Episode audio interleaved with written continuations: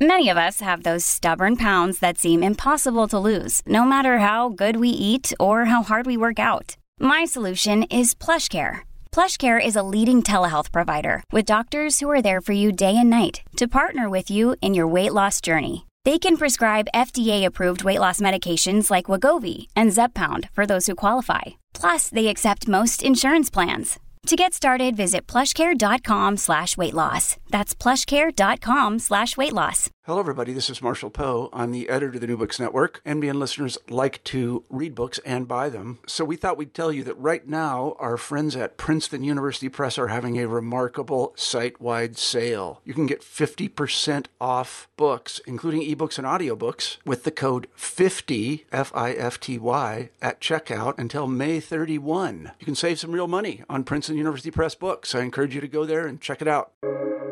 Welcome to the New Books Network. And here's what's interesting to me is that a, a, lot of social workers, if you talk to social workers in the homeless yeah. space, they'll tell you when I go and say hi to Joe, he tells me to screw off. Okay, the first time. The second time I show up and now he sort of says a couple sentences and then he's like, okay, I'm done here. The third day, maybe I show up with a cup of coffee and he takes the coffee. The fourth day, maybe I sit with him for an hour. Maybe it takes three weeks. But after I work on it long enough, I get him to a place where I convince him that he should walk down a couple blocks and look at a, look at a housing option. Homelessness in rich American cities reveals poverty, not just material, but social, spiritual poverty, and tears in our social fabric. But former Secretary of Housing for California, Ben Metcalf, talks about some of the ways these tears are being mended on Almost Good Catholics.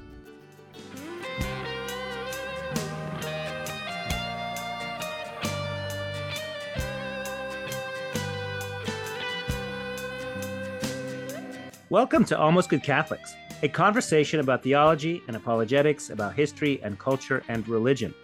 I'm your host, Chris Odyniec, and I get to ask interesting people who've thought about the big questions to share their conclusions, to explain what we know, how we know it, why we think we know it. I hope this dialogue may help us approach the truth and have a really great time doing it. If you'd like to join the conversation, please email almostgoodcatholics at gmail.com. I answer every single email.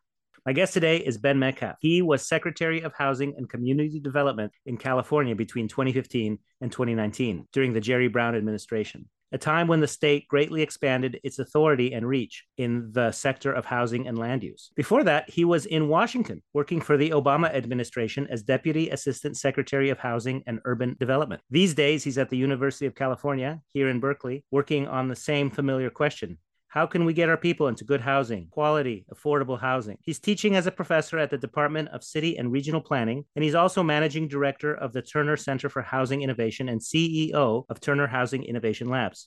I've known Ben for 30 years. That's two thirds of my life, since we were teenagers in the same scout troop and we worked as counselors at the same scout camp. I'm godfather to his son. Ben's an Episcopalian and his wife is a Catholic. They are two of the loveliest, most generous, and fun people walking on this planet. So, Ben, welcome to the show. welcome to Almost Good Catholics. I'm so glad to have you here tonight. My pleasure. Real treat to be here. Do you have any jokes to share? And uh, I should tell our warn our audience that we both have small children. yes. So um, let me try this one out on you and your audience. Uh, how do you keep in touch with a fish, Chris? I don't know. oh, you drop them a line. now, if you want to spend a good night with a with a cow, what's a what's a great choice? Something like moon. Take, take him to the movie. oh, movie. Okay, I thought you were gonna say moon. yeah, no, I think on the moon would be good too. Yeah. yeah, no, and if and if you're uh, saying goodbye to a beaver, nice on you, maybe.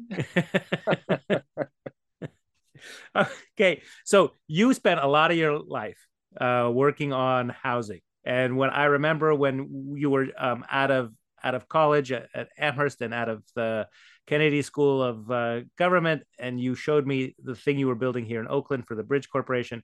You've been trying to figure out how to get people housed and housed well and housed in a fruitful and productive way.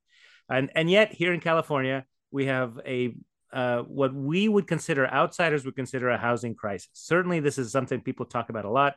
Certainly, going to Civic Center in San Francisco is a lot more difficult, especially with small children.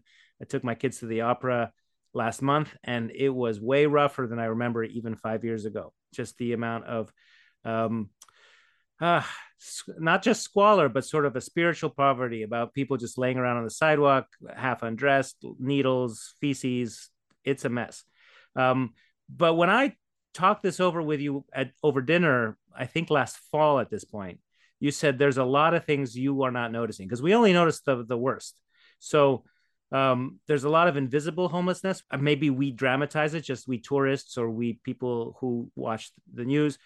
And we had this long and exciting discussion. And at that point, we first agreed that you would come on the show and, and give us a, a deeper look and perhaps a corrective to the narrative. So, my first question is who are the homeless?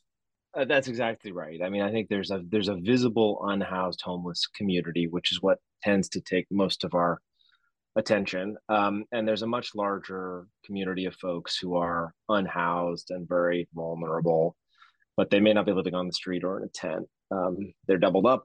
They're you know, on somebody's couch with a lot of people living out of their cars. So just to put that in perspective, here in California, I think the there's a every every February there's a big count that takes place. Volunteers go out on the streets and actually literally try and do a tally of everybody that they can find. Uh, and I think in this last year it was something like 170,000 people who were um, uh, counted in that in that process as being unhoused, either in a in a on the streets or in the shelters. In California, um, but if 170,000 just, just just in California, yeah. But actually, if you look um, at the number of folks who have had contact with the sort of homelessness system over the course of a year, it's much, much larger. It's like 570,000 altogether. I think 130,000 in California approximately are, are kids, for example. You never, you don't really see families. Families are, are a perfect example of a community that's that's fairly invisible. Um, they, they tend to be much more likely to be in a shelter, for example, or in a hotel or in some other kind of temporary accommodation so and then you know and then i think what's what's painful is that you know we also have a weird thing that's going on in places like california and really in a lot of other coastal communities in, in the us where even folks who are housed and you know are sort of paying rent are sort of pushed into what feels a lot like functional poverty because even though they might be making a decent income they're, they're plowing all of that uh, or almost all of that uh, back into rent and they're not in a position where they're able to you know amass any savings or build any kind of reserve. And so you know it is this very perilous situation where you know they're one medical injury or one car accident or one ticket away from from themselves falling into homelessness. And so that kind of person might not make rent might get evicted might stay with a, a, a family member yeah. or a friend and then a few months later might be able to find something else or yeah, you or you can help them. You can reach them as a you know as the state. Hey, here's a yeah, voucher. And, and those folks, I mean, that that is so in some sense that that's a more common and sort of curable fix, right? People who are temporarily falling into homelessness, they're they're relying on friends, they're relying on family, and they're sort of figuring out, dusting themselves off, getting back up and, and into it. We often do differentiate that uh, from those who are chronic homeless, which are folks who have long-term and or recurring stays in homelessness um, that that's the community of folks who uh, they need housing but often they also need sort of a package of services and supports to figure out how to stabilize. They may have a mental health challenge or physical disability they may have a substance use issue and so they probably need they definitely need housing but they also probably need some other supports. So and what percent would you guess what percentage are sort of these people for whom i have great sympathy and identify with a lot like they're working really hard they're trying to make ends meet and something happens. They they broke their leg they lost their job they got evicted. And uh, here you can come as the as the you know as the government and say here's here's a check to help you out and let's get you back in a house. And what percentage are chronic homeless the sort of radically dramatically uh, they're definitely poor in many ways including socially mentally and so on. Yeah they're not so first of all one of the really pernicious things is they're not they're not always a different population. There's a lot of crossover, and in fact, one of the really painful things that we're seeing happening in California is that um, the duration of the homelessness experience has been steadily increasing. Hmm. And one of the problems is is that even somebody who sort of presents as being fairly independent and you know you know working poor you know the moment that they hit that stretch of homelessness in their lives like things start going off the rails. And so uh, those folks who may have been able to keep their mental health under under control when they're stably housed who might not have had a substance abuse issue when they were housed who might their physical disability might not have been manifesting itself when they're housed as that stretch of homelessness gets longer and longer those issues start becoming more and more pronounced. And so you start seeing this this sort of crosswalk, and particularly in a place like California, where where folks are spilling into that chronic homeless population, the homeless chronic homeless population is, is growing. I mean, I think that you know, the, the, just maybe the, somewhat helpful. I think maybe one in five people who are homeless in California have a serious mental illness. Okay, uh, and probably two in five have some sort of long-term permanent disability. That's not that's a lot better than I would have thought. And I bet we had this exact conversation, you know, last fall. Because when I think of a homeless person, I have a stereotype in my mind. But no, you're saying 80% are they're just poor and you can help them. That's really good news, I think. I don't think we we know it, that. So so so so I, I I I get why you say that's really good news, and and I hear you. Uh, another take though, Chris, is it's actually really really bad news because it suggests that the, the vast majority of people who are homeless are there because you know not because they have a mental health problem but because like the system is sort of failing them right? Like they can't we don't have resilience. Uh, you know we don't have enough decent well-paying jobs. We don't have a, a, robust enough sort of social safety social safety network. And particularly in california you know the rent is just too damn high. And mm-hmm. the thing that i think a lot of people you know, people often are, are staggered by the homeless population in California, and they should be. I think, you know, one in four people who are homeless in this country are California homeless, right? And and that I think is really confounding to people. And, and it's very quick to sort of say, well, it must be because they traveled from out of state, or the weather's so nice, or you know, there's something about California that drives people into mental become mentally ill. uh, but but the answer is totally different. The answer is uh, the reason why homelessness rates are so high in California is because there is a huge mismatch between what poor people in the state are making from an income perspective and how much a low end apartment costs to rent.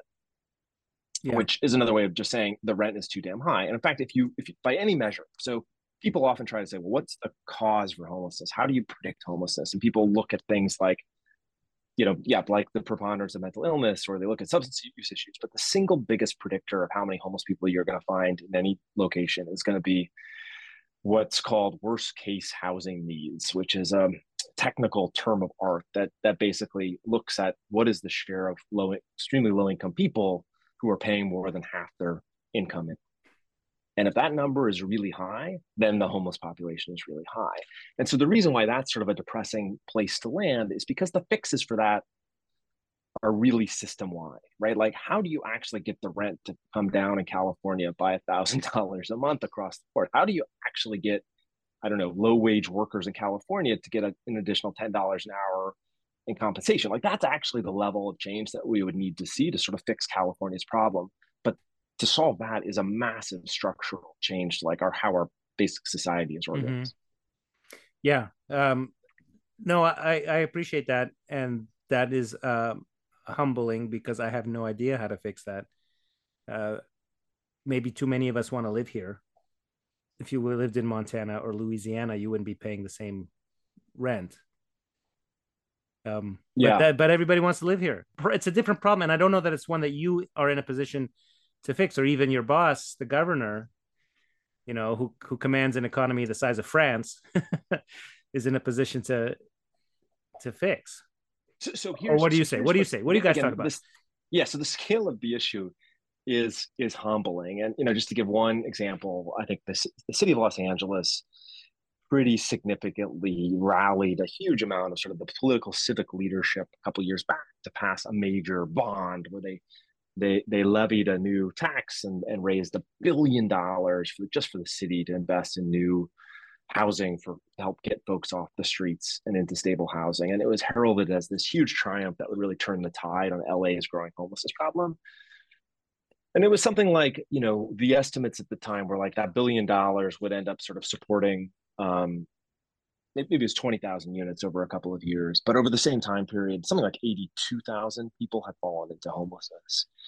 So these these kinds of very major investments have been really hard to swallow. And actually, one of the things I appreciated about Jerry Brown, uh, he was a he was a wonderful governor to work for in many ways. He he had a very clear north star uh, in terms of uh, really wanting to sort of keep things simple. He was very resistant to a lot of process and procedures he really didn't think that government was the answer in many ways. He, he really believed that we, you know, we needed to create solutions that really allowed people to, to throw themselves up by the bootstraps. I remember, you know, we, we, always the legislature when I was working from always wanted to create new commissions and new working groups. And he was always telling him because he's like, we, we don't need more commissions. We yeah. Just, you know, we just we just need government to do some basic stuff. And you know, I think the temptation for any leader is to sort of you know try and fight too many fires all at the same time. And and he, when I came on, he he was very leery of trying to get into this sort of housing and homelessness issue because I think he realized how big of an issue, so how hard of a solution it would be. And the legislature, you know,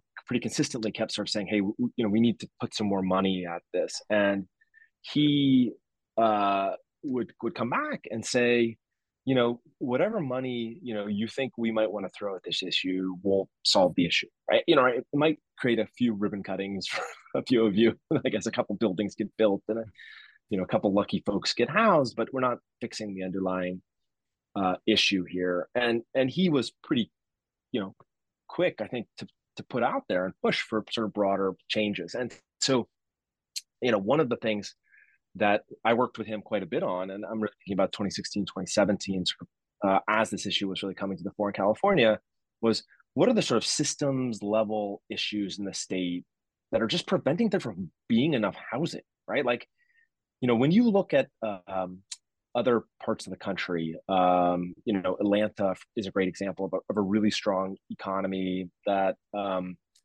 you know, has grown uh, significantly over the years. Hasn't had the same kind of homeless problem. Houston is another good example. You know, one of the big differentiators between Atlanta or Houston is that the sort of the market has been able to provide a lot of housing, and it's not all luxury housing. It's often you know housing that's sort of entry level um, that doesn't mm-hmm. require government subsidy that helps keep you know the rents down. And so you know he basically uh, pushed really hard to sort of say, okay, if we are going to make some money available to help yeah. build uh, subsidize housing. We need to at the same time try and fix some of these causes and try and figure out ways to sort of uh, open up more opportunities for folks to build and, and really pushed to try and cut through some of the really like red tape that a lot of the more particularly affluent and exclusive communities in California have imposed over the years that have sort of illegalized multifamily housing, that imposed huge taxes on folks who wanted to build. Um, and it's interesting, you know, if, if, I think about my own progression, it sort of mirrors that journey as well. I actually, when I graduated from college, my, my first job was actually working for uh, somebody who was converting hotels uh, mm-hmm. into housing for homeless. Um, that was actually my first entry into the field was this sort of real visceral satisfaction of, hey, we're gonna, you know, convert a hotel, make it available for folks coming off the street, help them get stabilized, help them get housed. Uh, I actually, for my first year out of college, I lived in one of these buildings. I, my neighbors were folks who were coming off the streets. Um, I talked to them, you know, late in the evenings, yeah. many weekends. Uh, they would share their life stories, and they would say to me, like, "Look, this opportunity to move into this sort of permanent and yet supported, you know, very modest apartment is the thing that has allowed me to get my life in order." Yeah, that's and, perfect, and and to really move move forward. And I and it was what sort of put me into this field. Um, but over the course of my uh, over the course of my years, I've actually moved away from that sort of direct service, direct development work into this more academic setting. And in fact, a lot of the work that I do now is how do we unlock, uh, you know, market rate development to build market rate homes? Um, because I, I do think that ultimately the, the the sort of the big systems level change that we need is to figure out how to simply get a lot more housing getting built. And so there is a little bit of an irony and yeah. you know, for this guy who started off in his career, you know, building homes for homeless people. Now I feel like I'm sometimes out there advocating for like luxury condos to come up. But I think but I think there is a relationship here and there is an interconnection between the whole housing ecosystem and kind of the folks who are, are homeless. Yeah, and I I sympathize very much because from my probably more conservative point of view, at least um, you know, class, classically conservatives like i think well if there were not so many regulations if you didn't have to do an environmental impact study if you didn't have to have this many square feet for this many this and that and the other thing you just build it. Or if you could have many people sharing some some units you know as we probably all did unofficially at some point as college students or at other times if you could have multiple people just sort of splitting the rent um, that that could go a lot further. I i applaud that that experiment that you did just living side by side with people who were you know in permanent housing and you could probably learn a lot from them and they could probably learn a lot from you about how to uh, pay bills on time or, or whatever you know like or, or did they already know that? Were they just uh, are they victims of tough luck or they just not uh, acquire the for one reason or the other the sort of social skills that, that come to people in fortunate circumstances who's uh like like like you like you and me? Yeah i really liked this this community that i was a part of um I actually it was right in the Times right in Times Square in Manhattan. It was um, uh, the the group I was working for is uh, uh, Common Ground. Um, it was run at the time by a woman named Rosanne Haggerty, who's now still still doing this work with a group that's now called Community Solutions. I, I really liked the model there uh, in a couple ways. One was that it was a sort of integrated uh, uh, opportunity. So you did have folks who who were coming off the streets, living side by side with um, other folks who were certainly low income as well, but didn't have the same sort of chronic homelessness background. Um, and I think particularly for folks who who had been homeless for a long time, there was something helpful about not putting them back into an institutional feeling setting, right? Like, you know, there was a point in our country's history where the solution was to put people in, like, uh, take them off who would have been on the streets, you put them into mental hospitals. And that institutionalization, I think, was really destructive. Like it destroyed a lot of people's lives, um, and sort of assumed that they were incapable of of improving their lot or, or remedying their mental health challenges. And I think this sort of optimism that comes from sort of saying to somebody, "Hey, we're going to take you off. We understand you have addiction, health, mental health problems, whatever it is, but we fundamentally believe in you such that we're going to just give you an apartment, uh, mm-hmm. make the apartment available to you. There's no sobriety test. There's no um, requirement that you have to, you know, do a bunch of things before you move in. We're just going to believe in you. We're just going to move you into a home, and we're going to put you side by side with people who have sort of already figured it out. And, um, you know, do really do two things. One is sort of create the environment where you can sort of rebuild some of that informal social network that you lost, right? I mean, I think a lot of the people that I was meeting, like they were they were alienated from family. Yeah. They had lost either either on the on the route into homelessness or while they're homelessness, their social network had frayed or just collapsed. They didn't have friends and family they could fall back on, and they needed to just sort of build that back up in ways that were diversified. They didn't just consist of other people who were experiencing the same things they were um, and then also some some formal supports, right? Like people, like it, it was amazing to me. Like there were folks who who just didn't know, like they were entitled. Like, oh, I have a disability. I didn't realize that meant that I could apply for Social Security. Like they didn't even know, and even if they did know, they wouldn't know where to begin to actually put the paperwork in. Um, or folks who like had an interest in sort of re-engaging some sort of work skill or getting back in in, into school, but like didn't even know where to start. And so a little bit of help to sort of just walk them through the steps, a little bit of accountability to hold them to their vision w- was really was really powerful in terms of actually getting them in and keeping them out. And and these kinds of settings are super super successful. I mean the the failure rate, right? Like the number of times that folks go back onto the streets after gaining permanent supportive housing was really dwindlingly low. I think it's maybe, you know, something like seven or eight percent uh, of folks who go get into housing like this ever ever end up falling back into homelessness, which is a, which is pretty good. So, so does this mean that the eighty percent of people who pass through homelessness, who are not chronically homeless, the people who had a you know a few bad bad strokes, but they they can stand on their own once they get a break, that even if homelessness increases or decreases or stays the same, they are different people month to month or year to year than the ones who were there last year as opposed to the homeless people who I think are visibly, you know, uh, not all there. That that yeah. you call that you call chronic chronic homelessness, yeah. who are the same guy who was there five years ago, ten years ago. Yeah. I mean that the other eighty percent is passing. they're they're exactly they're they're flowing in uh, to the system and then flowing right back out of the system.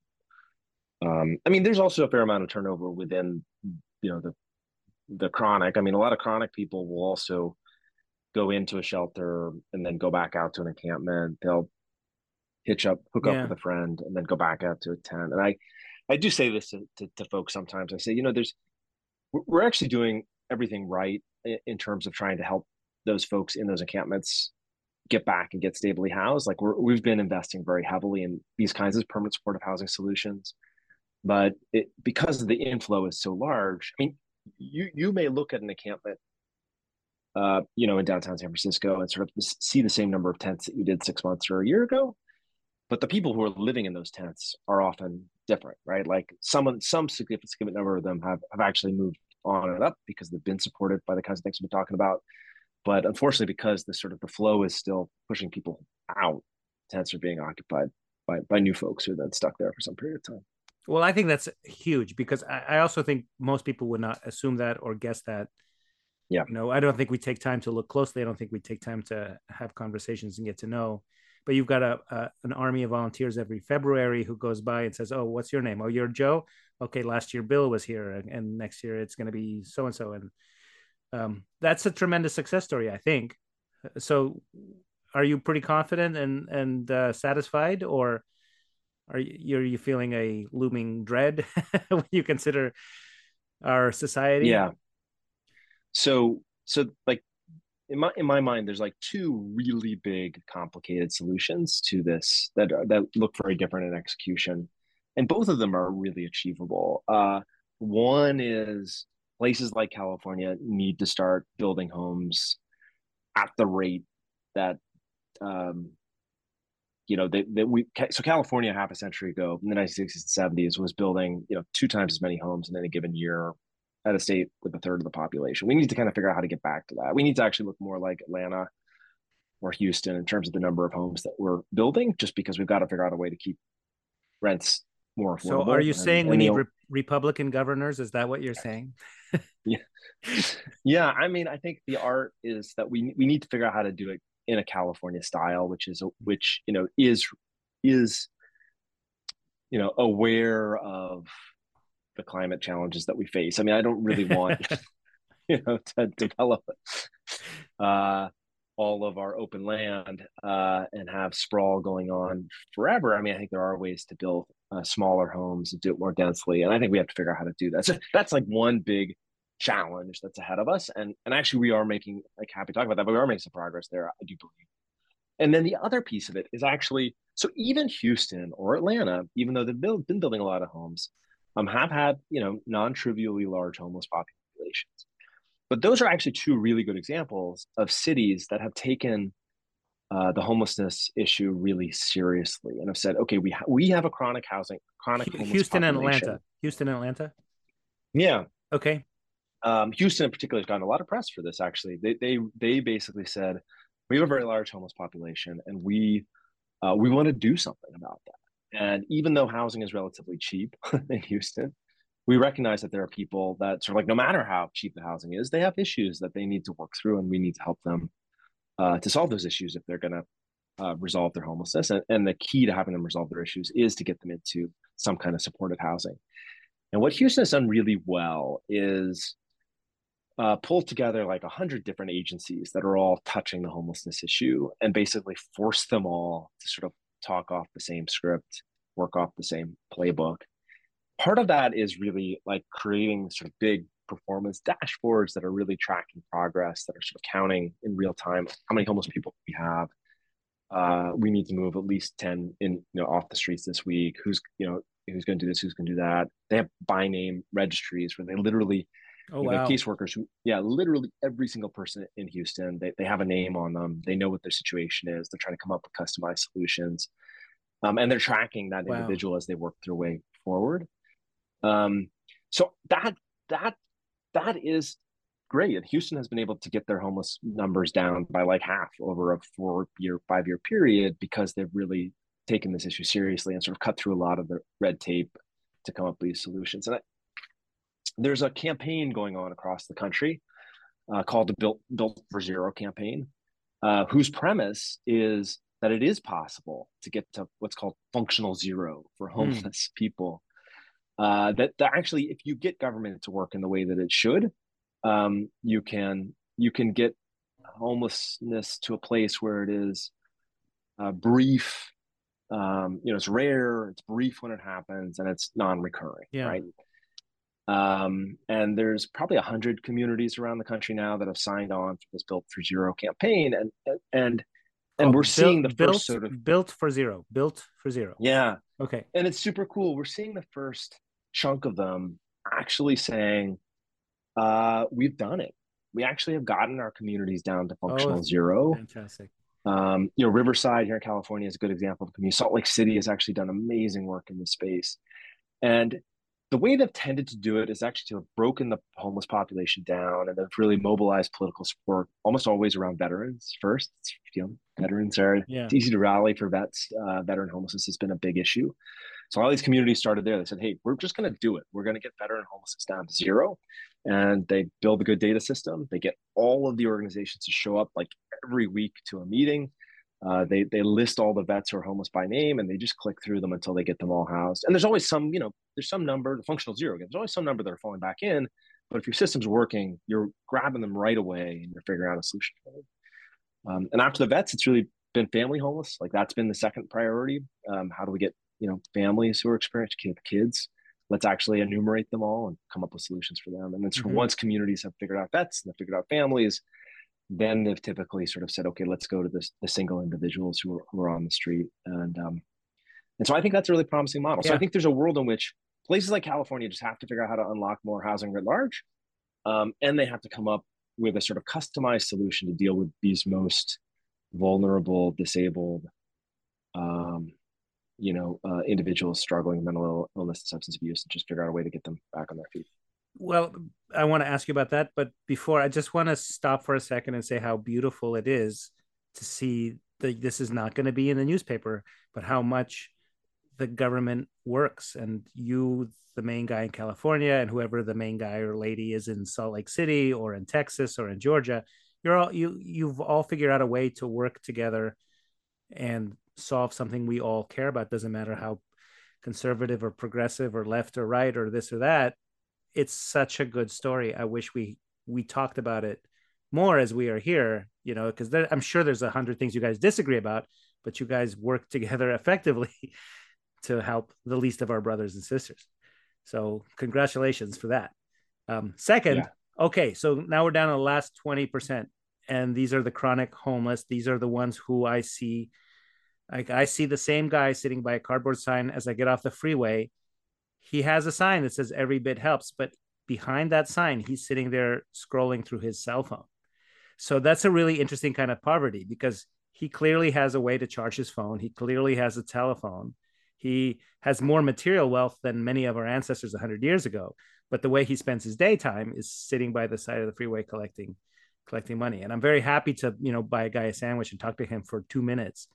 But I don't know that that ever helps. I don't know that like it ever says like, okay, this is however you're charging your phone, it's not it's not getting you forward to the place I want you to be, where you no longer think it's a good use of your time to be sitting here on on on the off ramp. Let alone all the really crazy people, and we have a lot. And you and I have a very close friend in our lives who's a policeman at the university where you work, and he has to move the same mother and son team off of the same steps on University Hall every day, and They've gotten them apartments. They don't want them. They've moved them into the bushes off the steps. They don't want them. They just want to sit there on the steps.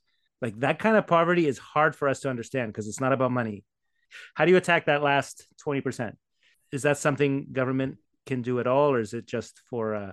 I mean, I think for most of us who are living our lives and are not sort of directly in the fight here, I think almost the best thing you could do is really try to help people who are housed but are super vulnerable from falling into homelessness. Again, I can't understate like the moment you fall into homelessness, how much your life upends itself and how everything you take for granted falls apart. All of the things that could go wrong start to go wrong in your life. I mean, especially if there are kids involved, you find that you're moving schools, they're not getting good night's sleep, you're becoming susceptible to illness, all, all this kind of stuff. trying to figure out how to help people before they fall into homelessness is, is so so you're saying like hey here's a person on my radar. They look to me like they're in trouble. Maybe i can help them with their rent or buy them some groceries or exactly. just, just exactly. bring bring them a casserole and listen to their problems.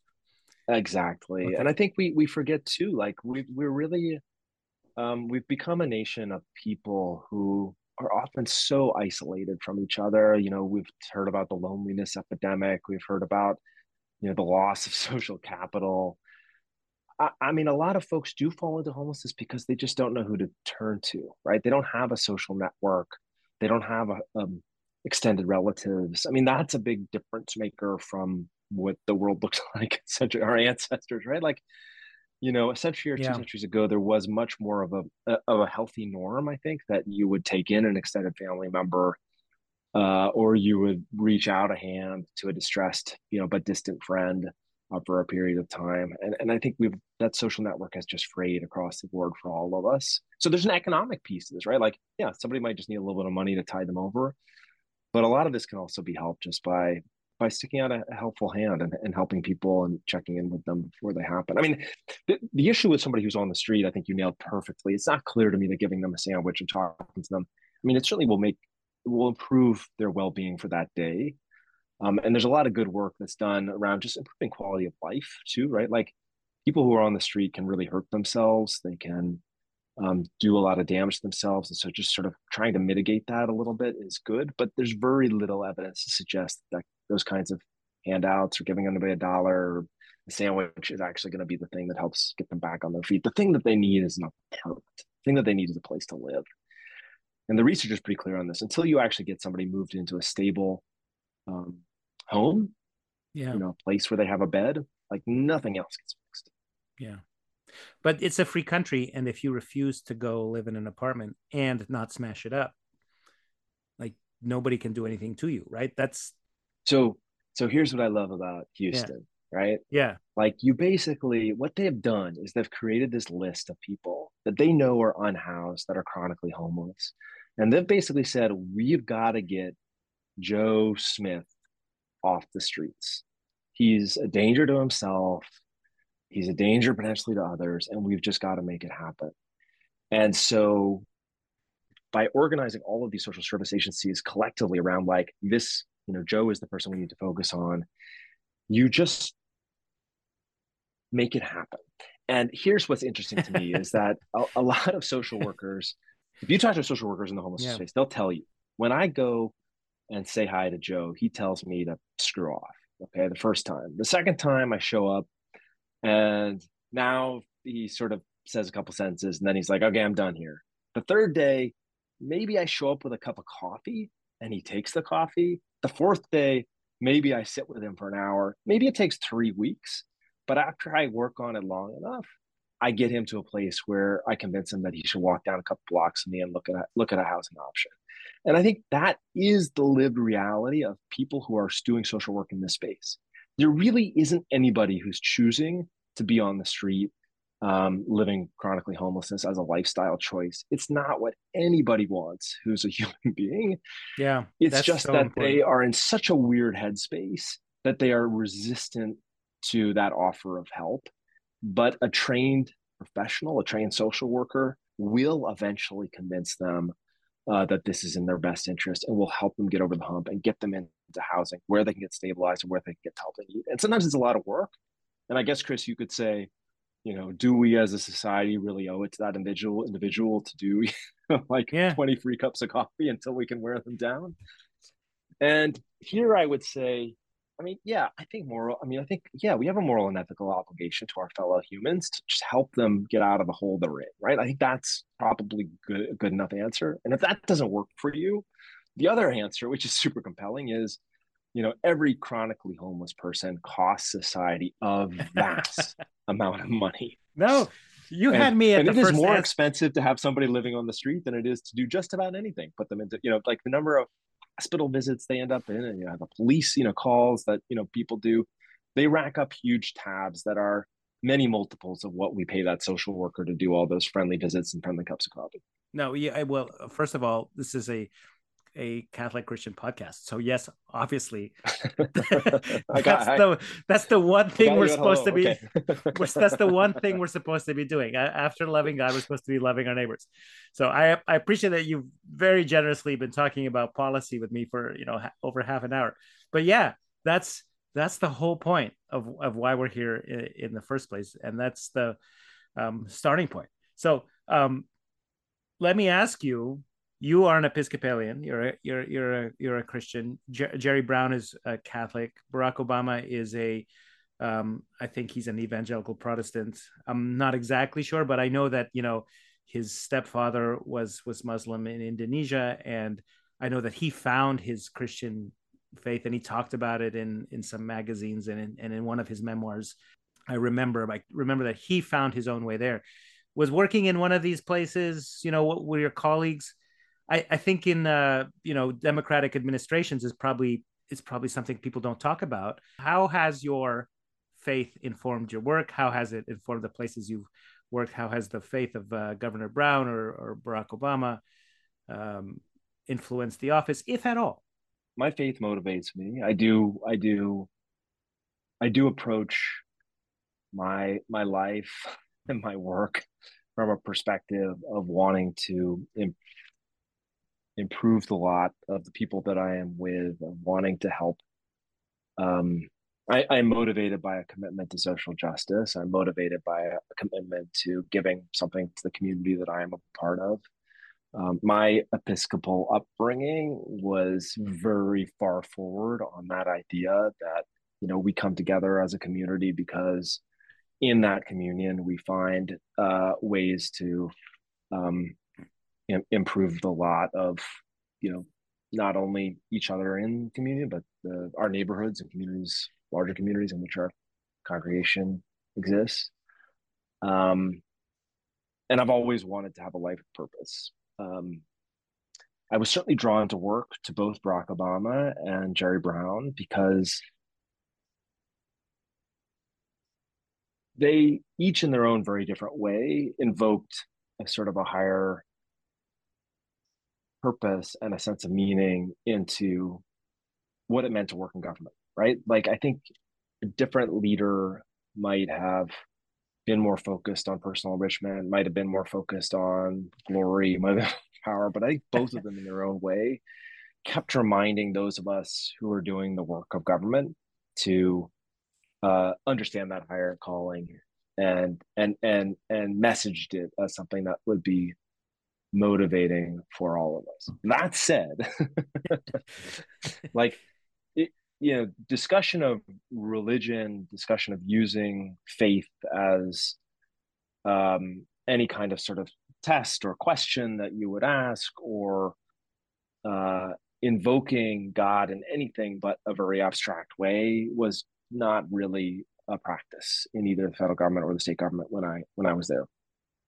Um, I think both Brown and Obama were, were very aware that, you know the civil service in both organizations were very you know very diverse in terms mm-hmm. of the faith and whether they were people of faith at all and um and although they wanted to inspire us to follow our better angels they um yeah they they they they they, they didn't see it as a pre, pre certainly as a prerequisite that either those of us who worked in government or those who benefited from us you know had to or needed to be actively involved in religious purpose uh, religious calling. We had at hud we had an office a faith-based office um, whose job it was was to connect and liaise with pastors and congregational leaders. Um, and so you know arguably that was a manifestation of a, of a sort of a, a, a, you know an interest in faith but arguably it was also just yeah. smart governance and politics right like in fact you know as you know chris it's, it's a, for many of your other podcasts you know it is our pastors and religious leaders who who are often doing the hard work of trying to move us towards a better society and trying to figure out ways to bring those folks together around new governmental programs and to get their feedback as new governmental programs come out is critically important for good, good governance. Yeah, no, and I think we live in a funny time because on the one hand, the principles of Christianity that have uh,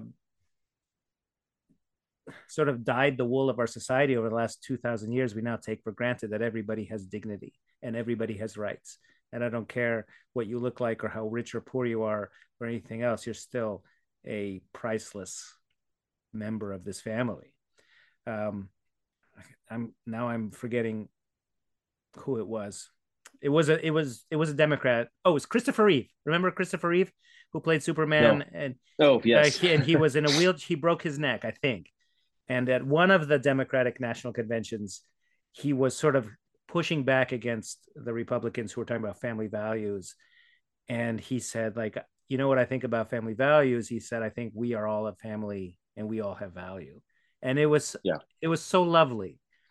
Um, and it reveals for me that, you know, I live in a society surrounded by secular atheists, many of whom behave beautifully and charitably to each other and to me every single day. And so trying to talk about faith is is funny and tricky because I almost feel like I'm pushing a tribal agenda when I'm really trying to give a name and a face and an origin to something we all already believe and encourage somebody into a relationship that they don't even know they're missing. um, so I, I, you know, I work in a public school. You work in the government of the state, uh, and it's a little out of place. You know, the things I want to say there, I can feel. I'm not going to say them. They're, they're out of, they're out of place. But um, the last thing I want to ask you about is 30, 29 years ago in 1994 in December, we went skiing, and then we and a few other friends of ours went to see a movie and we saw the movie. It was a very late movie, and by the time we got back to the trailhead on the way to your cabin, our parking spot was missing, and we had to park on the highway, but not on the shoulder. Right? Maybe it was snowing, or maybe somebody else had parked there, and we are like, "Shoot, it's 1 a.m. and we can't leave the car on the highway. We got to go find another place to park." And out of the night, there came a light down Highway 4, and it was a snowplow and it dug one parking spot and it did a three point turn and disappeared back into the night. What do you think about the snowplow that made us a parking spot at 1 a.m. when we were trying to get back home? What was that? What, what do you think that was? So we will never know, but I choose to believe that it was a miracle. it certainly felt like a miracle. Uh, and yeah, I think I, I don't know, you know, I don't um I think the world is a more interesting place. Uh, reality is a more interesting experience if uh, if there are miracles in our lives. And uh, Chris, if you choose to see that as a miracle, I'm I'm 100% with you. Uh, inexplicable, uh, totally unforeseen, totally unexplainable event that uh, infused us with joy and happiness and reminded us that there are uh, an infinite number of things which we do not yeah. have good explanations for in this life. Um, so, yeah, a yeah. very good time and a good memory. Thank you for bringing that up. yeah. No, I. I, I heard someone say that the definition of miracle was something that increases faith and I've been Googling that every once in a while. I have no idea who said that or where or whose principle that is that a miracle, it doesn't have to be something that defies nature. It just has to be something that increases faith. Um, so I can't find the original source of that. I never have been able to. But I, I, I have so many little miracles where I'm worried about something and I happen to open, you know, the gospel and my, my answer is there. Or I have a dream and my answer is there so the brain is very complicated. Uh, who knows what's going on in the? I think it's 86 billion neurons that are firing all the time in this three and a half pound piece of meat inside my head. Um, but that that answers the how. It doesn't answer the why. Um, what what do you think? Where are you as a, you know, as we we used to be teenagers, now we're middle aged gentlemen, and we have kids of our own who you know are teenagers now, but will will be off to college soon. Where where are you? Where where are you headed?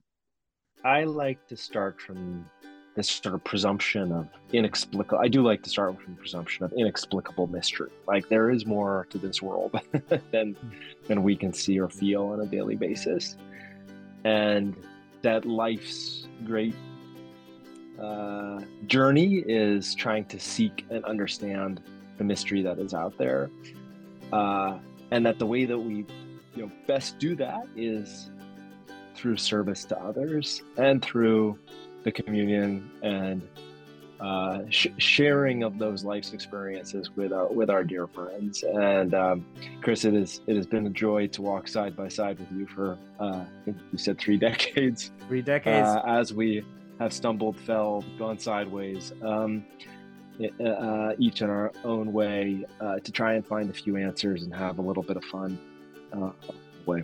Ben Metcalf, thank you so much for being on Almost with Catholics. My pleasure.